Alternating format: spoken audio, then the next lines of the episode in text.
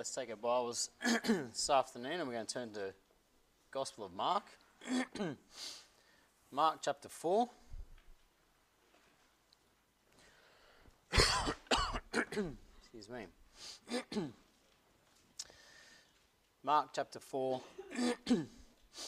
and let's begin reading from verse 1.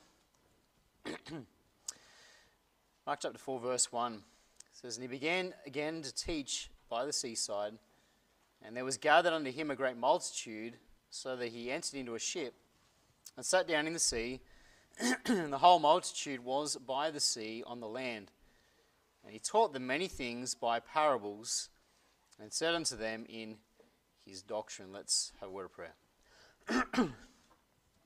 Lord, Heavenly Father, we thank you for this most wonderful day. We thank you, Lord, that we can uh, come apart and spend time together as a body of believers. We thank you, Lord, for uh, the opportunity to uh, spend time in your word. And we pray, Lord, that you would uh, just teach us and instruct us this afternoon. Lord, I pray you help us to uh, be alert and ready to receive. I pray, Lord, that you would empower me now through the Spirit and give me wisdom and guidance as I speak. That, Lord, it would be your words and your thoughts that you'd have your will and your way in each of us today. And we pray, Lord, that uh, your name will be honoured, glorified, and praised. And we pray these things in Jesus' name. Amen.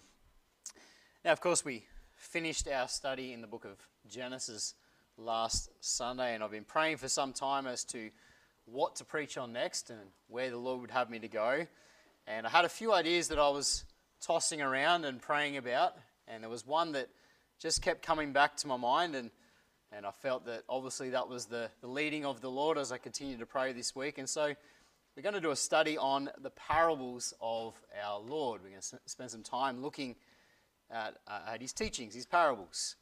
Now, when our Lord came to earth, he spent three years preaching and teaching uh, the people, and a lot of that teaching was done in the form of parables. That was one of the main methods that he used, as we just read there in uh, Mark chapter 4, verse 2. It says, And he taught them many things by parables. This was one of his main forms of teaching. And his use of parables was actually the fulfillment of Old Testament prophecy. Uh, just turn over to Matthew chapter 13 with me.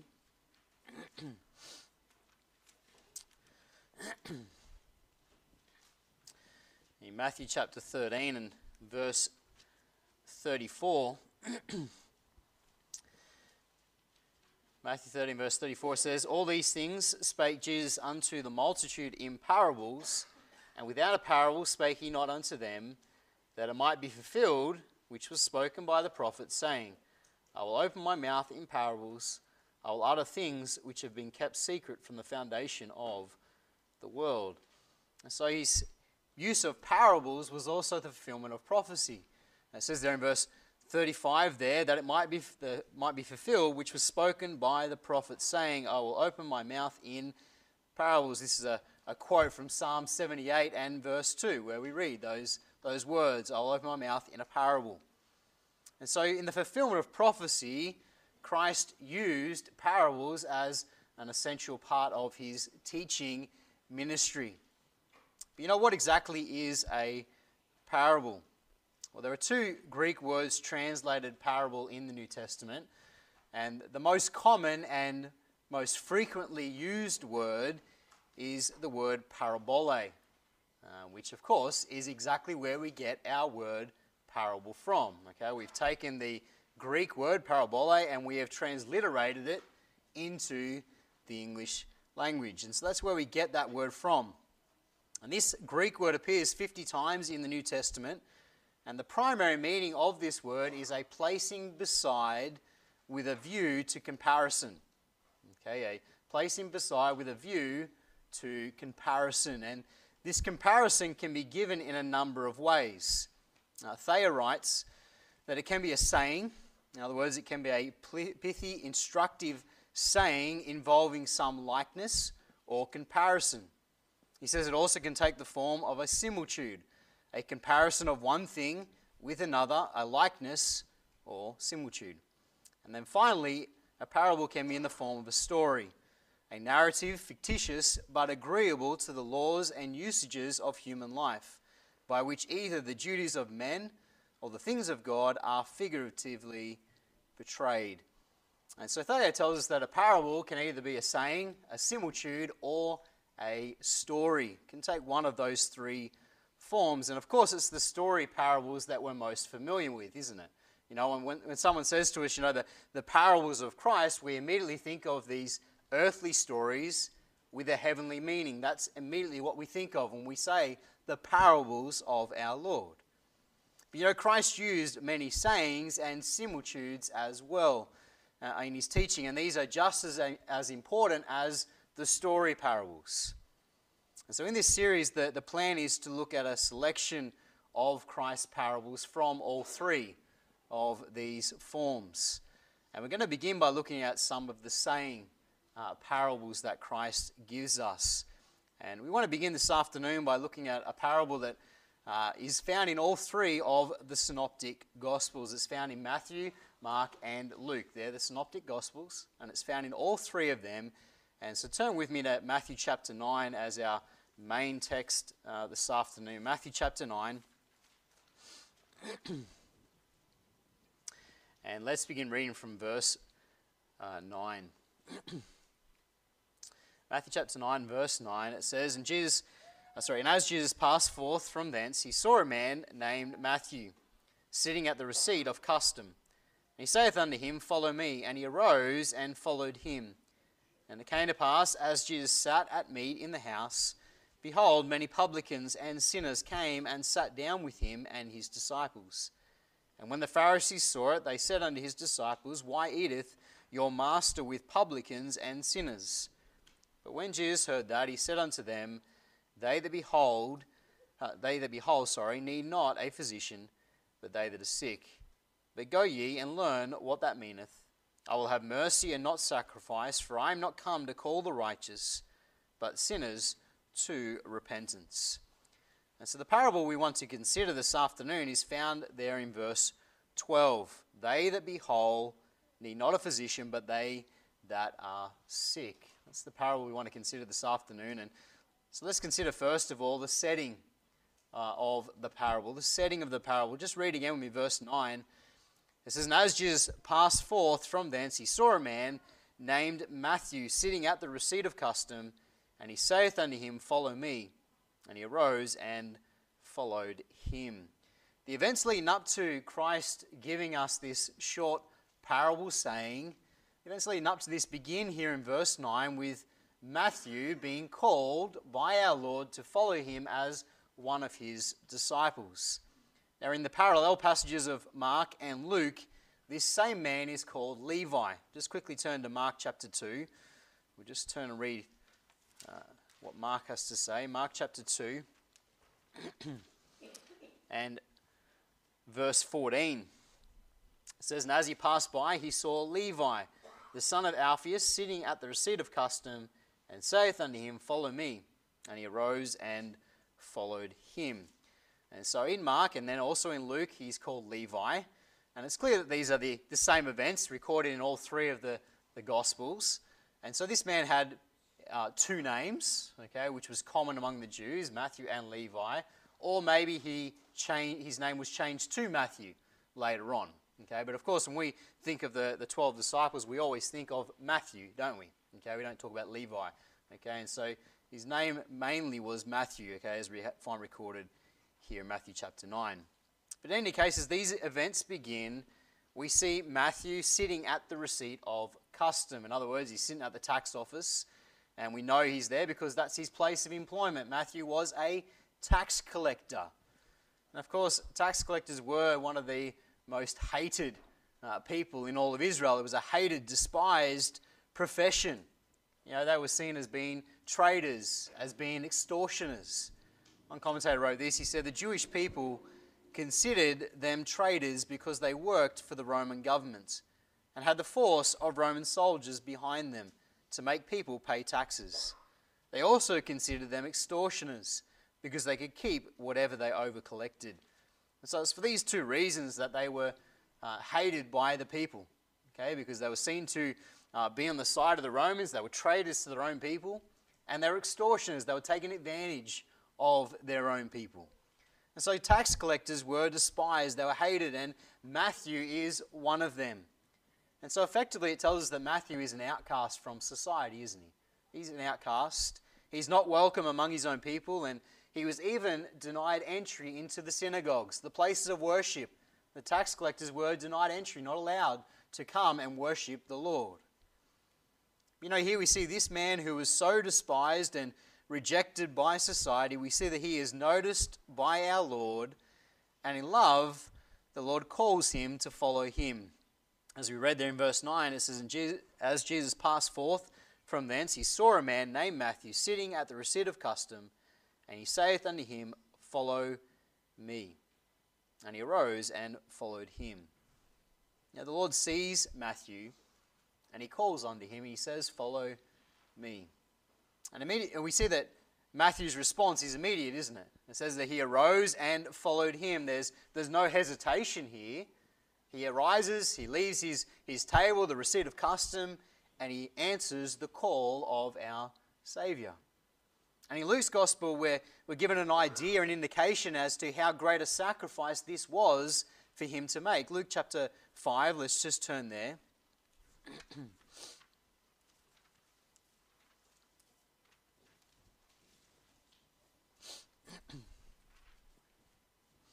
In Matthew chapter 5, verse 27, it says, And after these things he went forth and saw a publican named Levi sitting at the receipt of custom. And he said, and said, sorry, and he said unto him, Follow me. And he left all, rose up, and followed him. Notice the words at the start of verse 28 and he left all. Luke tells us that he left all. In other words, he forsook everything about his, his previous life, the profession that he was in. He left all he forsook it all to follow the Lord. This was a, a, an immense sacrifice for Matthew to make. You know, one commentator noted that unlike some of the other disciples who were fishermen and could easily return to their occupations, a tax collector who abandoned his position could not later return unto it. And so this was a, a massive decision for Matthew to make. I mean, it was for all the disciples, but for Matthew especially to rise up and to leave this behind, this form of income which made him wealthy. He left it all behind to follow the Lord. It demanded great sacrifice, and yet without hesitation, he leaves all and follows Christ. And you know, the fact that Matthew responded so readily to the call here tells us something about his heart, doesn't it? It tells us that the Lord knew Matthew's heart, knew that his heart was soft and that he was ready to receive the call. You know, when we read this in Matthew and Mark and Luke, it seems rather abrupt, doesn't it? You know, you almost get the impression the Lord's just walking along and he sees Matthew and he calls Matthew to follow him. And there's, there's no indication that Matthew and Christ have had any dealings before this. But evidently, Matthew had been listening to Christ's ministry, hadn't he? He'd, he'd, he'd heard what Christ was teaching, he'd seen the Lord going around and healing, he'd seen the Lord's ministry. And Matthew is searching, and the Lord knows this. The Lord knows Matthew's heart, and so in love, he calls unto Matthew to follow him. You know, after Matthew answers the call, he invites the Lord and the disciples into his home for a meal. Matthew says there in uh, verse 10, it says, And it came to pass, as Jesus sat at meat in the house, behold, many publicans and sinners came and sat down with him and his disciples. You know, Matthew is very humble here and doesn't tell us that this meal took place in his house, in his home, but Luke does. Just turn quickly to Luke chapter 5 and verse 29.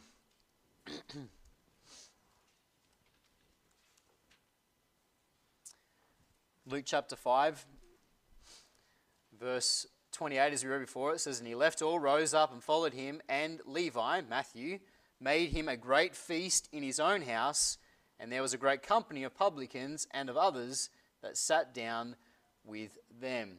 And so Luke makes it clear that this, this feast is actually thrown by Matthew. He invites the Lord, he invites the disciples back into his own home, and Matthew also invites friends from his old life to come along as well, doesn't he? He invites other publicans to join them at this feast.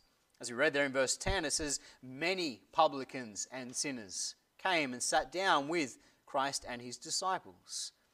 Now, what we see here is that Matthew already has a burden for souls, doesn't he? He already has a burden for souls and uh, a burden for his friends, for his colleagues, these ones who he'd spent much time around. He wants them to know the Savior just like he had come to know the Lord. You know, Matthew understood that the Lord had come to seek and to save sinners, those that were lost. And so he calls them to come and to hear the Savior in his own home. And, you know, it's wonderful to see a new convert with such a passion for souls, isn't it? It always is. It's always wonderful to meet someone who's just recently saved and to hear their passion for the lost. And we see that here with Matthew. One commentator wrote this Matthew knew well what their souls needed, for he had been one of them. He desired to make them acquainted with that Saviour who had been merciful to him. Having been graciously delivered from the bondage of sin, he wished others also to be set free. And so Matthew here exhibits the heart of God, doesn't he? The heart of God. He has, he has a passion for the lost, an earnest desire that they would experience the same grace and mercy that he had found from the Lord. He understood their need. You know, sadly, the Pharisees, of course, they didn't see the need of the sinners, did they? And that's our second point this afternoon. We see the contempt of the Pharisees. The contempt of the Pharisees. Look there in verse, uh, verse 11. It says, And when the Pharisees saw it, they said unto his disciples, Why eateth your master with publicans and sinners? Now, the Pharisees observed this feast taking place, and they are immediately appalled by what they witness, by what they see taking place. You know, to them, this was a disgraceful act. You know, that this was something that in their mind a religious leader, a religious teacher should never do. Butler writes this the traditional separation practices of the Pharisees prompted their contempt. These religious leaders were not interested in reaching sinners to convert them. Their interest was to stand aloof from them in a holier than thou attitude, which reeked of religious pride. That Christ would eat with publicans shocked all the prejudices of the time. You see, Christ's actions here shocked the Pharisees. It went against everything that a religious leader would be seen to do. You know, to them, a religious leader should never associate with sinners. And yet, Christ here chose to sit and enjoy a meal with them, which was a sign of fellowship and friendship with them. And so, the Pharisees, this is a scandal. And in verse 11, we see their contempt as they question the Lord's actions and they question it to the disciples, don't they? Okay, verse 11 again. And when the Pharisees saw it, they said unto his disciples, Why eateth your master with publicans and sinners? The Pharisees approach the disciples. They don't go to the Lord directly, they go to his disciples and they voice their bitterness, their contempt for what Christ has done unto them. And they question, they say, Why eateth your master with publicans and sinners? And, You know, this is a question that's full of disdain for Christ's actions. And it's also a rebuke of the disciples. It's rebuking them for following such a person. You know, it's as if the Pharisees said, Shame on you for accepting this man as your teacher. That's really what they're doing here. They're saying, Shame on you. Why would you ever follow such a man? You know, it's an attempt to get the disciples to doubt the Lord, to doubt the one that they're following, to doubt the one they called Master. You know, in Mark's Gospel, the question is phrased a little different, and it further emphasizes their contempt for Christ's actions. Just turn to Mark chapter 2.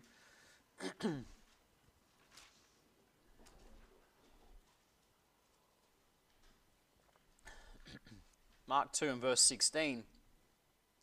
It says, And when the, when the scribes and Pharisees saw him eat with publicans and sinners, they said unto his disciples, How is it that he eateth and drinketh with publicans and sinners? We see those words, how is it? How is it? And essentially, what they're saying is, how can someone who claims to be sent from God sit and have a meal with publicans and sinners? How is it? How can he do such a thing? You know, this whole response from the Pharisees is born out of their legalistic pride, isn't it? That's where it came from. You know, they were so concerned with their own outward appearance of righteousness that they would never be seen to do such a thing because it would taint that picture, wouldn't it? It would taint that picture that they had before others, before men. You know, this was something that Christ would later rebuke the Pharisees for time and time again throughout his ministry, isn't it? For their pride, their religious pride, their hypocrisy. You know, he summed up their legalistic pride in Luke chapter 18. Just quickly turn there.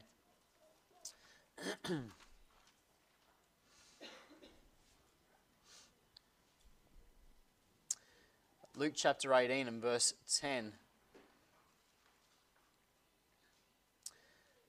says two men went up into the temple to pray, the one a Pharisee and the other a publican.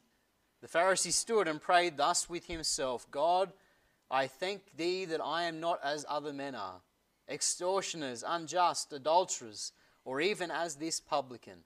I fast twice in the week, I give tithes of all that I possess. I mean, that sums up their legalistic pride, doesn't it? Religious pride. You know, I thank God that I'm not like these sinners. I'm so much better.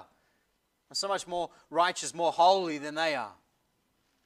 You know, they thought themselves to be holier than anyone else, and therefore they would never associate with someone who was not holy in their sights, not holy according to their standards. That was the standard, wasn't it? Not God's, it was their standards.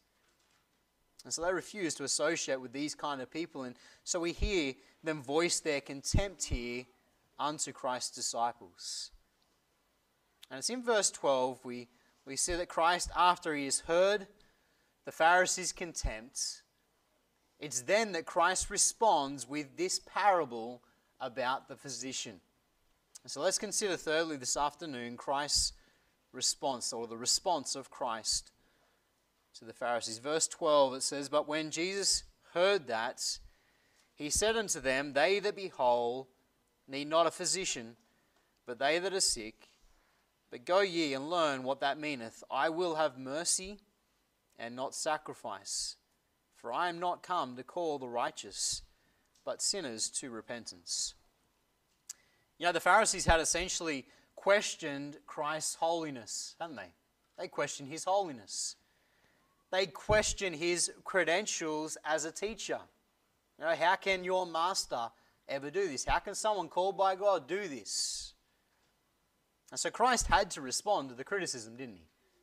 And he does. He responds here. He answers his critics with a well known parable or proverb, if you like, declaring, They that are whole need not a physician, but they that are sick. You know, it's immediately clear that in this parable, Christ is the physician, and the sick, of course, are the publicans and the sinners. He's putting himself into this parable. Okay, he's the physician, and they are the sick. And Christ vindicates his actions here by pointing out that as the, the physician of the souls of men, his place is with those who need it sinners, those who are sick. You know, if you're the physician, then you need to be with the sick and be able to help them, to take care of them. And he points that out here to the Pharisees. You know, Christ had previously taught that this was his purpose on earth. Luke chapter 4. Luke 4.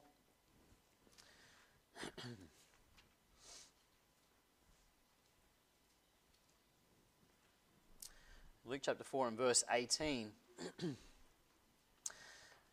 says, The Spirit of the Lord is upon me because he hath anointed me to preach the gospel to the poor. He hath sent me to heal the brokenhearted, to preach deliverance to the captives, and, recover, and, and recovery of sight to the blind, to set at liberty them that are bruised, to preach the acceptable year of the Lord. Christ had previously taught the fact that he was the physician the souls of men. He, he taught the fact that he come to preach the gospel to the poor, to heal the brokenhearted, to give sight unto the blind. And it's not just physical sight, it's spiritual sight, spiritual healing. That's what Christ came to do, to, to heal men spiritually. As one, man, man uh, one commentator sorry, wrote this, he said, As the physician of souls, he was deeply conscious of the disease gripping those with whom he ate. But he was seeking to carry out his mission as their healer.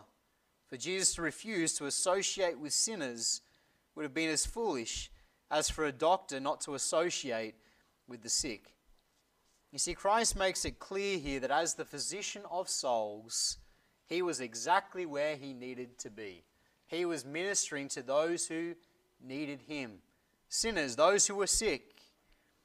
And Christ then backs up this parable with a very clear statement of his mission in verse 13. Verse 13, the Lord goes on, he says, But go ye and learn what that meaneth. I will have mercy and not sacrifice, for I am not come to call the righteous, but sinners to repentance. Christ makes it very clear that he came not to call the righteous, but sinners to repentance. Know, that's a wonderful truth, isn't it? That's a wonderful truth. Christ came for sinners. You know, this is the only requirement to receive his healing, is that we have to realize we're a sinner, we're, we're sick. We have to recognize our need and come to him in faith. One commentator noted this. He said, This parable gives great consolation to sinners who desire forgiveness of their sins. It is the devil's practice to get the convicted sinner to think that his or her sin will prevent Christ from saving them. But the parable says just the opposite. The qualification for, for Christ's redemptive work is being a sinner. It's a wonderful truth, isn't it? You know, the devil would love us to think, oh, my sin's too great, I can't come to the Lord. It's the very opposite. It's because we're sinners, because we're sick, that we can come to Him for healing. Christ is the physician of souls, and He will not turn away anyone who is sick with sin. He has the answer, and He is ready to aid all who will call upon Him. You know, sadly, the self righteous, like the Pharisees, cannot see their need. You know, they're, they're the righteous ones here, the ones who don't see that they need what Christ has to offer. They're self righteous. They don't see that they need the physician. You know, it's for this reason that Christ came not to call the righteous, but to call sinners to repentance. He didn't come to call those who are self righteous, who think they don't need Him. He came to call those who are sinners, those who recognize their sin, recognize they need His healing that He has to offer. Know, with this response, Christ has very clearly and effectively answered the criticism of the Pharisees. But not only that, Christ has also rebuked the Pharisees for their attitude as well. You know, as the religious leaders of the day, they should have known better. As the religious leaders of the day, the ones who claim to be teaching God's word, they should have been looking at the sinners and seeing their need. They should have been looking at the publicans and the sinners and seeing their need instead of treating them like someone who had the plague to be avoided. They should have been seeking to show mercy and love unto them as God had commanded. You see, the, the, the Pharisees' eyes were only on themselves. Their only concern was their outward righteousness. Their only concern was their conformity to a list of rules that they thought made them holy in the sight of God. You know, their separation from everything that was deemed unclean, and that included people. You see, the Pharisees had no love, no mercy, no compassion for the lost. No love, no mercy in their heart. And Christ made it clear that this was not what God desired, and he does so with a quote from Hosea at the start of verse 13. The start of verse 13 there, it says, But go ye and learn what that meaneth, I will have mercy and not sacrifice. The words, I will have mercy and not sacrifice, are a quote from Hosea chapter 6 and verse 6. And Christ quotes this verse and he tells them, He says, But go ye and learn what that meaneth, or what meaneth. The word that's not there, okay? But go ye and learn what meaneth, I will have mercy and not sacrifice. He says, Go and learn what that means. Go and learn what Hosea chapter 6, verse 6 means. You see, in Hosea's day, the people were guilty of keeping sacrifice, They went through the motions, they kept the ceremonial law, and they thought it would make them right before God. But at the same time, their actions towards one another were devoid of any love and compassion. Now, when you read through Hosea, that was the problem. Yeah, they went up to the temple, they were keeping sacrifice, but they had no love, no concern, no compassion for their fellow man. They treated each other terribly. You know, their actions towards one another did not reflect their claim of faith in God, their claim of a relationship with God. And so, as a result, God rebuked the people, declaring that He would rather mercy than sacrifice. Or, as one commentator put it, God declares, I am more pleased with acts of benevolence and kindness than with a mere external compliance with the duties of religion. You see, that was the Pharisees, wasn't it? It was an external compliance to the duties of religion, but there was no compassion, no love, no mercy in their hearts for their fellow man. They were simply obsessed with keeping the law, and they had no heart for the people. And, beloved, we must be careful that we ourselves do not become like the Pharisees, that we don't become devoid of love and mercy for those who are in need. You know, we must follow the example set by our Savior. You know, Christ here teaches us so clearly that we are to have a passion for souls, a passion for the lost. We are to seek to show them their sin and show them their need of the Savior before it is eternally too late. You know, we have the answer to their sin problem, don't we? We have the cure for this terrible disease that's sending mankind to hell. We have the cure the gospel message. And like Christ, we must take that message unto those who need it, unto the sick, so they might be called to repentance. Now, of course, at the same time, we understand we are called to a life of separation from the world, aren't we? You know, 2 Corinthians chapter 6, verse 17, we know it well. It says, Wherefore, come out from among them and be ye separate, saith the Lord, and touch not the unclean thing. And so we know we're called to a a life that is sanctified. We are called a life of separation from the world, to be holy as He is holy. That's true. But as Christ teaches us here, that does not mean that we are to have a holier than thou attitude. Instead, like Christ, we are to have a burden for the lost. And, beloved, we are to look for those opportunities to show God's mercy, show God's love unto the lost. Share with them the gospel. Love, we need to pray that God would give us a passion for souls like our Savior. Let's close in a word of prayer. Lord and Heavenly Father, we thank you for your word this afternoon. And we thank you, Lord, for the teaching of our Lord.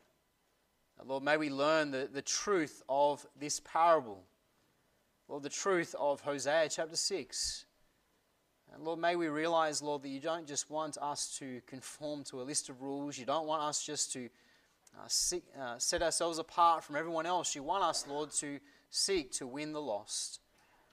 Lord, may you give us opportunities and may we seek to take them. May we have a passion for souls. And Lord, may we uh, bring others to you before it's eternally too late. Lord, bless as we close, and we pray these things in Jesus' name.